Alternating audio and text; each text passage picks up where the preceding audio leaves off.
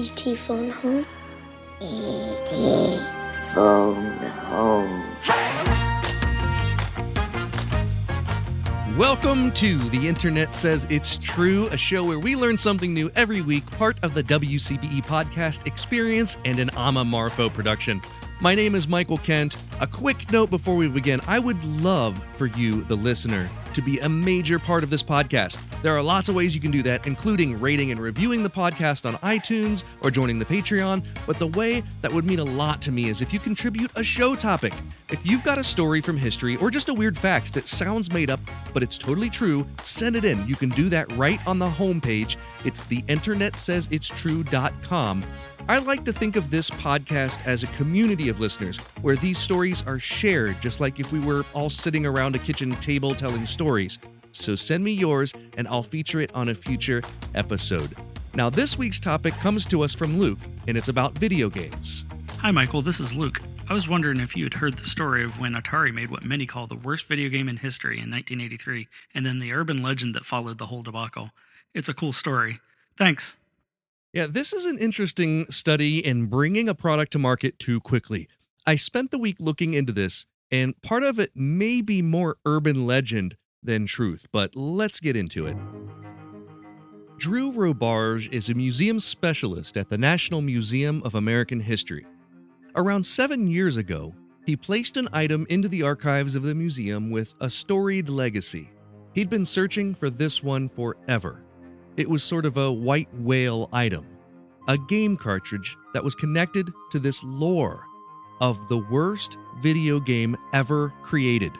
The cartridge came in the condition he was expecting dirty, battered, half crushed, and in an envelope labeled City of Alamogordo. In 1982, the video game industry had ballooned into a multi billion dollar market. It was the first boom of the market and coincided with the second generation console era, the time between 1976 and 1992, when gaming consoles with interchangeable cartridges rose to popularity. Consoles like Fairchild Channel F, ColecoVision, Odyssey 2, Intellivision, and the most popular of them all, the Atari 2600. In 1978, Steven Spielberg was toying with the idea of a sequel to Close Encounters of the Third Kind. Rather than continuing the story, he ended up dreaming this idea of an alien invasion movie told from the point of view of the alien. This morphed into a film idea he called Night Skies, in which aliens invade and terrorize a family. But the whole reason Spielberg was interested in doing alien films was because in his childhood, he had an imaginary friend that was an alien. It helped him deal with his loneliness and pain of his parents' divorce. After working on Raiders of the Lost Ark, this feeling of loneliness came to him once again as an adult. The result was that the Night Skies alien morphed into more of a friendly alien buddy movie. The whole concept, which was called A Boy's Life and then later E.T. and Me, was a subplot of Night Skies in which the one alien who was friendly befriended an autistic child. It was written by Spielberg's scriptwriter Melissa Mathison in just eight weeks.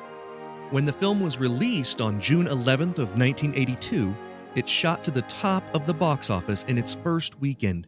In its second weekend, it broke the all-time record for second weekend box office. By the next year, it became the highest grossing film of all time, surpassing even Star Wars. After the June 11th release of the film, Steve Ross, Atari's CEO, immediately approached Spielberg for the rights to create a game from the story. They needed to act quick to cash in on the popularity of the film, and after paying somewhere between 20 and 25 million dollars for the rights, the order was given to Atari video game developer Howard Scott Warshaw to get to work on the game. It was now July 27th, and Ross told Warshaw he wanted the game to be finished by September 1st. Now, this was way shorter than the amount of time it normally took Warshaw to develop a video game. In fact, his entire year was planned out with developments and releases, and this would have to squeeze into the existing production schedule. Warshaw had created Yars' Revenge earlier that year, and it was an instant classic, one of the best selling games for the Atari 2600 at the time. A normal game design schedule was six to eight months. To complete a game for ET, Warshaw was given just five weeks. And he completed that task. By September, the video game had been put into production. It was a game where E.T. would have to travel around and collect the necessary parts of a telephone in order to phone home, all while avoiding government agents and scientists. The game was advertised in time for Christmas sales in 1982. Only from Atari. Made especially for systems from Atari. The video game that lets you help E.T. get home. Just in time for Christmas. Happy holidays from Atari. The game initially sold pretty well, piggybacking on the success of the movie. It was initially reported that it sold 1.5 million copies, and while the number sold was a lot, they had printed 4 million game cartridges. Immediately, game retailers knew there was a problem when they started receiving returns from unsatisfied customers who hated the game.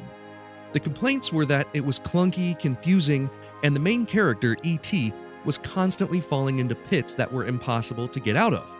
Electronic Games magazine gave it a scathing review, saying it, quote, looks like it was turned out in about five weeks.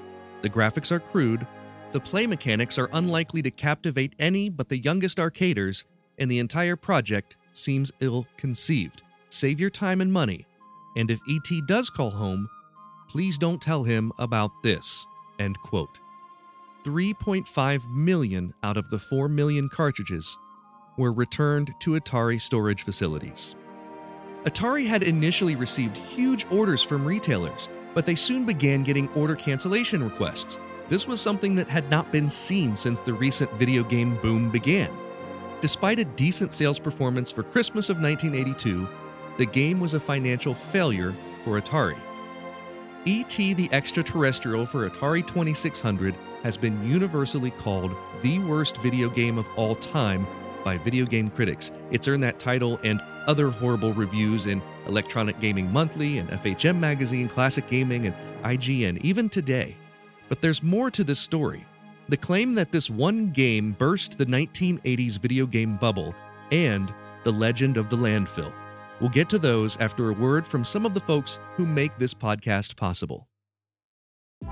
I'm not a guy who wears blazers very often, but I've been wearing my new SCOTTeVEST sport coat like every day. It has 19 pockets. It makes me feel like 007 when I'm wearing it. The fit is great, the material is durable, and that's not even their most popular item. They have great, useful jackets for traveling, for hiking, and they're all built around having access to the stuff you need without carrying a bag. Tons of useful, functional pockets. I've known and loved this company for years, long before I ever had a podcast. My oldest SCOTTeVEST jacket is one they don't even make anymore, and it's still in perfect condition after wearing it for years. The best thing you can do is take a look at all the awesome pocket packed clothing on their website. Give them a look at scottevest.com, and just by listening to this show, you get 15% off your order. Enter the promo code TELLME, all one word, T E L L M E. It's scottevest.com, promo code TELLME. Sometimes people ask me what I'm listening to, and one of the podcasts I'm currently digging is called Behind the Bits. I'm a comedy nerd, and I know a lot of my listeners are too. Scott Curtis has this podcast called Behind the Bits, where he interviews comedians and people who have serious thoughts about the art of comedy, and he just comes at it from all angles stand up, writing, booking, all of the ins and outs of the comedy game, and it's super listenable. Each episode comes in at like just about an hour. He asks the questions that get people talking about the craft, which I really appreciate. Behind the Bits won the Discover Pods Award for Best Interview Style Podcast in 2020. It's been heard in 28 different countries. Scott talks to the legends who paved the way, new sensations, and everyone in between. Whether you're a new comedian, a working comic, or a comedy nerd like me, you'll learn something valuable from Behind the Bits. Check it out wherever you're listening to podcasts. Every college has that one professor who everyone wants to take a class with before they graduate. I know at Ohio State, where I went, there were classes with huge wait lists because the professors were so popular.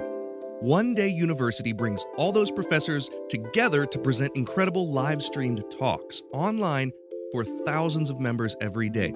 They've got more than 200 of these top professors from all over the country, from Yale, Harvard, Columbia, UCLA. It's pretty incredible. Every weekday, One Day University offers a new 1-hour live stream talk followed by a Q&A with the professor, and that's something you don't get in college without having to schedule office hours and it's a whole thing. This is much easier. You can learn something new every time, kind of like you do by listening to this podcast. I just watched a professor from Amherst College give an awesome presentation on the science of happiness that's gonna stick with me. There was also one I watched about what made Frank Sinatra so great from a professor from Johns Hopkins University. But here's the thing you don't have to get into Johns Hopkins or Harvard or Yale. One day university membership is just $8.95 a month or $89 a year, and it includes unlimited access to the daily live streams, plus more than 500 past recorded talks. You can try two weeks for free, and because you listen to this podcast, if you use the promo code INTERNET and sign up for an annual plan, you get your first year half off. Can't beat that. Check out One Day University by going to onedayu.com slash internet or use the link in the show notes. The camera zooms in on me. I So we freaked get some high proof alcohol, we get gasoline, anything that says What fun makes our lives worth living is our mortality. If there were not mortality, we wouldn't be Luckily for me, most of the beauty pageants that I've um, participated in don't. I've done my fair share of blood, man. I've always liked showing myself off naked. got up out of the seat, walked to me, and then slapped me. Spontaneous conversation with people from around the world on Stranger Than Christian, available on your favorite podcast app and at strangerthanchristian.com. Let's get back to our story. In 1983, the video game industry crashed. It was a two year long recession of the industry that took annual industry revenues from $3.2 billion in 1983 to around $100 million in 1985, a 97% drop. Several of the main competitors of the market completely disappeared due to the crash. And it was due to several things the rise of home computers, loss of control of publishing rights, and a flooded market, just to name a few. But there was another thing getting part of the blame. Consumers were losing confidence in gameplay and game developers. One of the reasons being pointed to was a crappy 1982 video game, E.T. the Extraterrestrial. It was really the first time video games had been returned to the store in any large numbers. That's right, in addition to being a financial failure for Atari, this single game was being blamed with taking a whole industry into recession. By September of 1983, the local newspaper in Alamogordo, New Mexico reported that somewhere between 10 and 20 truckloads of unsold game cartridges were dumped into a landfill. They were taken from a storage warehouse in El Paso. It was later covered in the New York Times, and while none of these stories named the games being dumped, it was long assumed that this was the fate of the 3.5 million unsold ET the extraterrestrial cartridges for Atari 2600. And to make the story even more interesting, they covered the dumped cartridges with a layer of cement, though several sources I've found dispute that fact.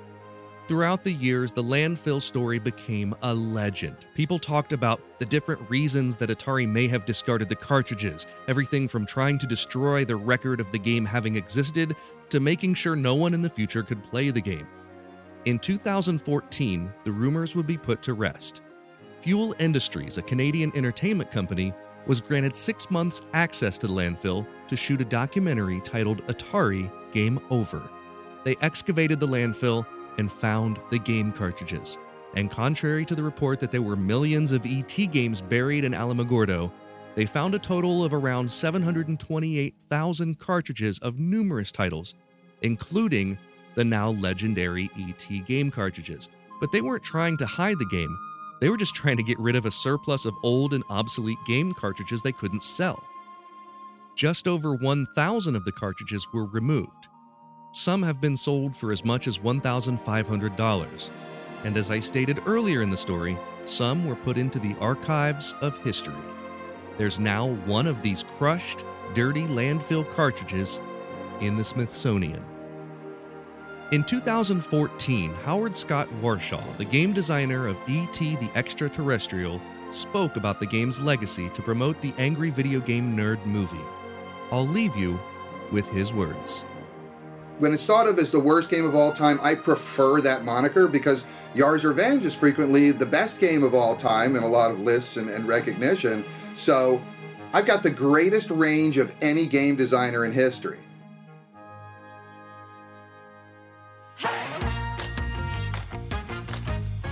Now it's time for the part of the podcast where I call a friend, and today I'm calling Jonathan Pritchard. Jonathan is a speaker, an author, a consultant, and a mind reader. He wrote the books Think Like a Mind Reader and Learn Like a Mind Reader and Perfect Recall.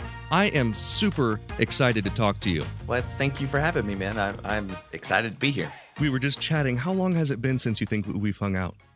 Uh, whew, I would probably have to carry the one. Yeah, it's Uh, been a while. It, was a lot longer than I thought it was because I, I guess that's part of getting older where you're like, it was just a couple of months ago and it's coming up on five years or something. It's just like that.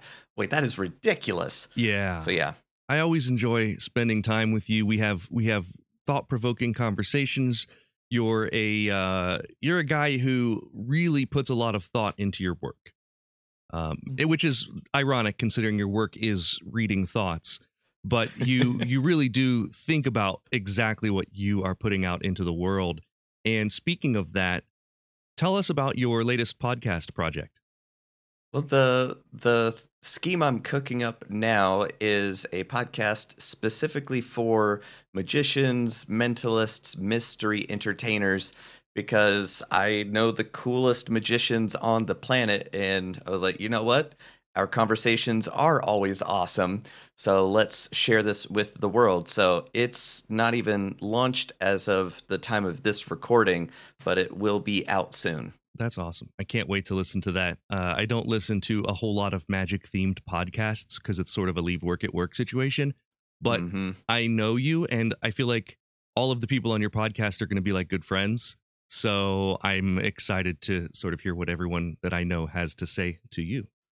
So- that, that's the goal is to have that kind of late night we're all hanging out talking the real work kind of thing. That that's the goal. We we play this podcast or we do we play the quiz on this podcast sort of cold so i don't ever tell the guests what the, the quiz is about. So for this first question there are stakes to every question. For this first question we're playing for a joke. All so right. if you get it right i have to tell a joke. If you get it wrong you tell me one. And it is a, a pg podcast so a clean joke if you have one in 1982 atari created an et video game to piggyback off of the popularity of the movie which came out earlier that year. Why has the game gone down in history? A. It's regarded as the worst video game in history. B. It's regarded as the best video game in history. Or C. It made people who played the game hallucinate. I'm going to go with a it is absolutely hot garbage You are correct. Hot Garbage is exactly what that game became when many, many copies were put into a landfill and covered up. Uh, and and the urban lore, the legend of this was that they took 3.5 million of the 4 million that they made and buried them just out of pure shame. Now that it turns out that's not exactly true, but they did they did put many copies into a landfill uh, when they weren't sold and they were basically just going to be surplus. I, I think I might have buried a test that I got in elementary and I flunked it. It's like you've got to really be embarrassed to to just physically bury your your failure. Like that that's a whole There's something very level. primal about putting something into the earth just Right. out of shame. So you were That's afraid that your- shame goes. You were afraid that your folks were going to find out about this test, these test results, and you just said, "Ah, they'll never find them underground See, this is where all the the sadness goes. Yeah. In the ground. in the ground." it works for our pets. Why doesn't it work for our test results? Man, we have gotten this quiz off to a very sad place right in the very beginning. All right, I owe you a joke. Let's lighten the mood a little bit. What's red and smells like blue paint? Red paint. The jokes aren't good, uh, but the questions are. Uh, Oh man, the fact that I I had to think about that and I didn't get there that fast. Yeah, that- I wouldn't have I'm, either. I'm gonna bury myself now. Um, At least bury your your pride. Question two. For this question, we're playing for a confession of our worst piece we've ever brought to the stage. So if there's a piece that you've put on stage that you're not particularly proud of, you'll have to tell me if you get it wrong. If you get the question right, I'll tell you one of mine. Nolan Bushnell, the inventor of the Atari and its popular Pong game, sold the company for $28 million and went on to start what other company? Was it A, Tandy Computers, B, Pizza Time Theater, which became Chuck E. Cheese, or C, the video game called Game Never Ending, which eventually became the photo sharing site Flickr? Oh, I'm completely guessing, hoping the numbers are on my side. B.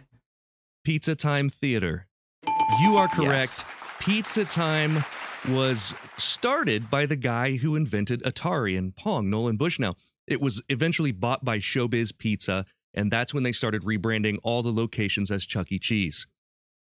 So wow. I have a pretty good story about having gotten banned for life from a Chuck E. Cheese once. uh, I won't tell it yet on this podcast. I'll save that for a, a rainy day when I need something to talk about. But you got it right, which means I have to tell you about something that I'm not proud of that I put on stage. I once did a mind reading bit, and I'm not, I don't really do any mind reading in the show. Uh, I do mentalism, which are like, you know, what we call mind reading effects, but I don't do them as a mind reader because I'm, I've, I've decided a long time ago that my character can't read minds. It wouldn't make sense. So I have devices in w- which I use. Well, this was before I figured any of that out. And I figured that for me to read minds, I had to strain a lot. And I was making this face. And I was like, well, if I'm straining, I might as well make it look like I'm sitting on the toilet. So I would bring a toilet seat and put it on a chair and sit on the toilet seat on a chair and strain really hard when I was reading people's minds. And I thought that this was hilarious. And I did, I probably did this for like, I don't know, a year or two years before I realized wow. how bad it was. Yeah. Oh, that, I, I hate, I would have loved to have seen that. I've got photos. I'll send you a photo of this. Somewhere I've got a photo of, oh, of that is doing so delicious. Exactly that. Oh man. Yeah. Yeah. All right. Well, for question three, for this question, we're playing for a coveted The Internet Says It's True sticker. So these are three by three stickers with the show's logo on them, extremely valuable. And you can only get them by winning the third question or by joining Patreon. Which one of these was Atari's best selling game? Was it A, Ghostbusters, B, Raiders of the Lost Ark, or C, Pac Man? If it's not Pac Man, I won't know what to do with myself. So I'm going to say Pac Man. You are correct. It's Pac Man. You know, the interesting thing about this one Pac Man sold more than 7 million copies. And Raiders of the Lost Ark was a, a, popular game for them, but still only sold a million copies. So seven times that Pac Man sold. And, it's often included along with E.T. as one of the worst video games of all time because it was it, it was criticized for bearing little resemblance to the original arcade game. Apparently, the the gameplay is very clunky, the graphics are horrible, and uh, no one could play the game. Which was the problem with ET. No one could play the game, so it was just like ET. ET sold really well that first Christmas, but mm-hmm. on name alone, you know, no, not not on substance. So Pac-Man right. just sold because people had played Pac-Man in the arcade. And are you an arcade guy? Do you do you do the arcade games? I love Galaga. Galaga, that was, that's my game. Galaga was the one that's sort of like, um, was that the one that's kind of like Space Invaders? Yes. Yeah, yep. yeah, yeah. I remember. And then you can your ship gets the tractor beam up and then whisked off to the top. Then you've got to shoot all the other invaders, and then the ship that has your ship, you're in a second ship now. Then it comes to attack you. If you can shoot the alien's craft, you get yours back as a double ship. Oh, and now you've yes. got double firing. Yes, yes, yes. Okay, now that's very familiar. Uh, we went to go. We went to like a barcade, and we realized that arcade games are really difficult to play. We were really bad at playing arcade games. And I, I think it's because over time, video games have adapted to our human ergonomics, you know, to like the, the way that we hold a controller, even a using a keyboard and a trackpad or a mouse or whatever. But using two buttons and a joystick on a panel is so strange for me. Uh, oddly enough, I did enjoy weird. pinball. I really did enjoy playing the pinball. So that one came right back. The physicality of pinball is really cool too. You can feel it in the flipper when it, it's a good contact. You're like, yeah, That's that, true. That's awesome. Is that a mental thing or because there's no way you're actually feeling that flipper? You're pushing a button, it's controlling electronics. That has to be a mental maybe. thing, right? Like you see it. Probably. That's a real Un- yeah, because there's no tactile feedback. unless it is not the direct lever that's hitting the flipper, but it's the pinball hitting the flipper that is resonating through the Yeah, entire machine. You're holding the that side you're of the taking machine. as haptic feedback of it coming to your button when it's actually through the whole chassis. I think that we have hit on exactly what people love about pinball. Is that Yeah. there's sort of an accidental feedback that happens. I mean, I'm acting like we hit on this. Pinball people probably have known this for years, but Right. you and I figured it out also. Yep, that, that was discovery. independently. really interesting stuff. All right, let's move on. For this next question, this is question four. You're three for three, Jonathan. Question four We're playing for an audio Easter egg in your next podcast. So if you get it wrong, you'll have to insert a phrase of my choosing in your in your next episode. If you get it right, I'll say that phrase in next week's episode of this show. The phrase is this. Here's your phrase. When all you have is a hammer, everything looks like a nail. I love these stakes. Like Yeah. this this I love this. Yeah, yes. this is, and if we were out performing actual shows more often, uh, we would do it that way. we would, Yep. I would have you say this in in a show, but well, I actually do have a show tomorrow night, so I don't. It's it feels a little bit more. The stakes feel higher of me doing it in front of live people. For some reason, doing it in front of a microphone doesn't feel as real, even though there are way more people listening to this podcast than there are seeing any one of my live shows. All right. So anyway, that's the phrase. When all you have is a hammer, everything looks like a nail, which is a phrase I love, by the way. mm-hmm. True or false question. Here it is. True or false? While Reese's Pieces was featured prominently in the film E.T., the original script called for that to be M&M's, but Mars Inc. wasn't allowed to see a script and wouldn't sign on sight unseen. Is that true or is that false? That resonates as true. Whether it's real or not, I have no clue, but that sounds familiar. So I'm going to say it's true. I should know better than to play this game with a mind reader. You are correct. That is true. You're four for four. Uh, after Mars turned it down, they approached the, the film approached Hershey's to use. They were going to use Hershey Kisses, but Hershey's insisted on making it their new candy, which is Reese's Pieces, not Reese's Pieces, by the way. And as a result, they reported a 65% increase in that candy's profits in less than two weeks after the premiere of the film. Man, product placement sure does work. Heck yeah, especially when you're the they were the top box office that for opening weekend and then the second weekend it was like the top the, the best second weekend ever in history. So lots of people knew what Reese's pieces were after that. Not to mention I I remember ET was probably the first film I saw ever in the theaters. And I mean I was real young, but I can remember seeing the Reese's pieces commercials on television for years after using ET you know that Mhm. was a double that was a cross promotion so. Man you've you've killed this this quiz. I mean you are knocking it out of the park.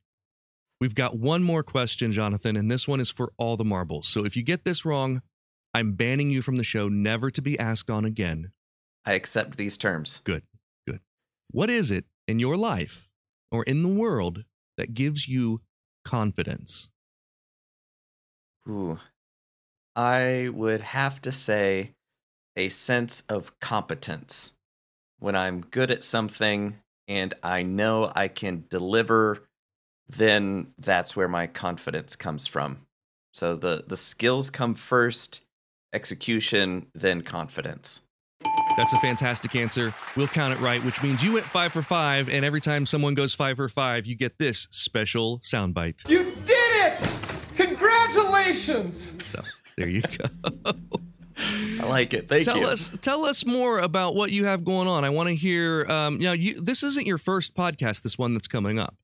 No, I I am I'm addicted to starting podcasts and not not great at keeping them going evidently.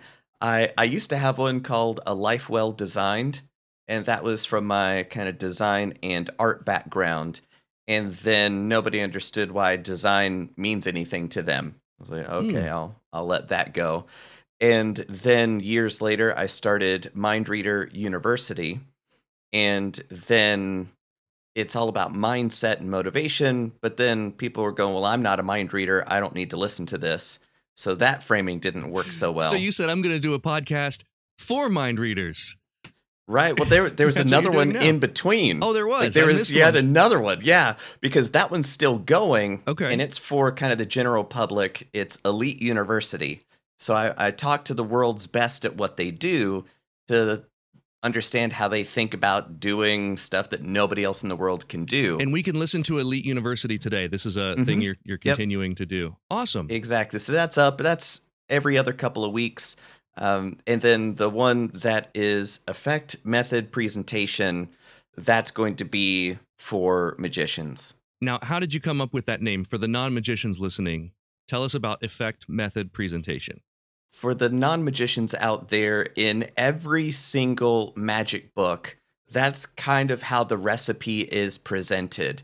When when the author is writing the book, they go, Well, here's the effect. You're going to read the mind of your audience. Then the method. Here's how it happens. This is what you need to do to actually make it work. And then the last part is presentation. And here's what you say to make it entertaining. So those are kind of the one, two, three steps of learning a new effect. And and this is specifically going to be interesting for, like you said, mystery performers, mind readers, magicians, mentalists. Uh, but the cool thing about podcasts is that anyone can listen to this. So if you want to pull back the curtain on our world a little bit, uh, check that out once it launches. Follow Jonathan Pritchard to find out when and where. How can people find you online? Well, the best place to go is milliondollarmindreader.com. That's the easiest URL that I own that people can spell once I say it because Right. nobody nobody knows how to spell Jonathan Pritchard. There, there's so many misspellings I I couldn't buy all the the misspelled domains. So milliondollarmindreader.com is the hub and then I'm most active on Twitter. If you want to know what being stuck in my brain for 14 hours a day is like, go to Twitter. Twitter, it is. Thank you so much for coming on the show, man. It's been great to catch up. Really appreciate you having me and it was it was a lot of fun. Well, that's all for this week. Thanks to Luke for the topic and to Jonathan Pritchard for being my guest. Here's a little kid I found in a landfill. Thank you for listening to The Internet Says It's True. Don't forget to join up on Patreon if you want to see the unedited video of the guest appearance or to hear bonus episodes. You can do that at patreon.com slash Michael Kent. Also, if you learned something that you didn't already know from the show, please visit iTunes and leave us a review with five stars and a few words. That's the rule. You gotta do it. That helps us a ton because that's how the algorithm works to get the podcast suggested to more people. And that way we can keep learning something new if the internet says it's true. The Internet Says It's True is owned by Ama Marfo. We would like to thank the Patreon subscribers whose monthly contributions help make this show possible. Sean Brown, Catherine Morgan, Bryce Swanson, Eugene Anderson, Matt McVeigh, Jim Martin, Joanne Martin, and the show's official Emperor Kick Track. The show is written and produced by me, Michael Kent. The theme song is by Finite Music Forge, and additional music this week was from Sir Cubworth. All audio clips in this episode are used for education and commentary and used under Fair Use Title 17 USC Section 107. You can listen to past episodes by searching for The Internet Says It's True wherever you get your podcasts, and you can see bonus content at patreon.com slash Michael Kent.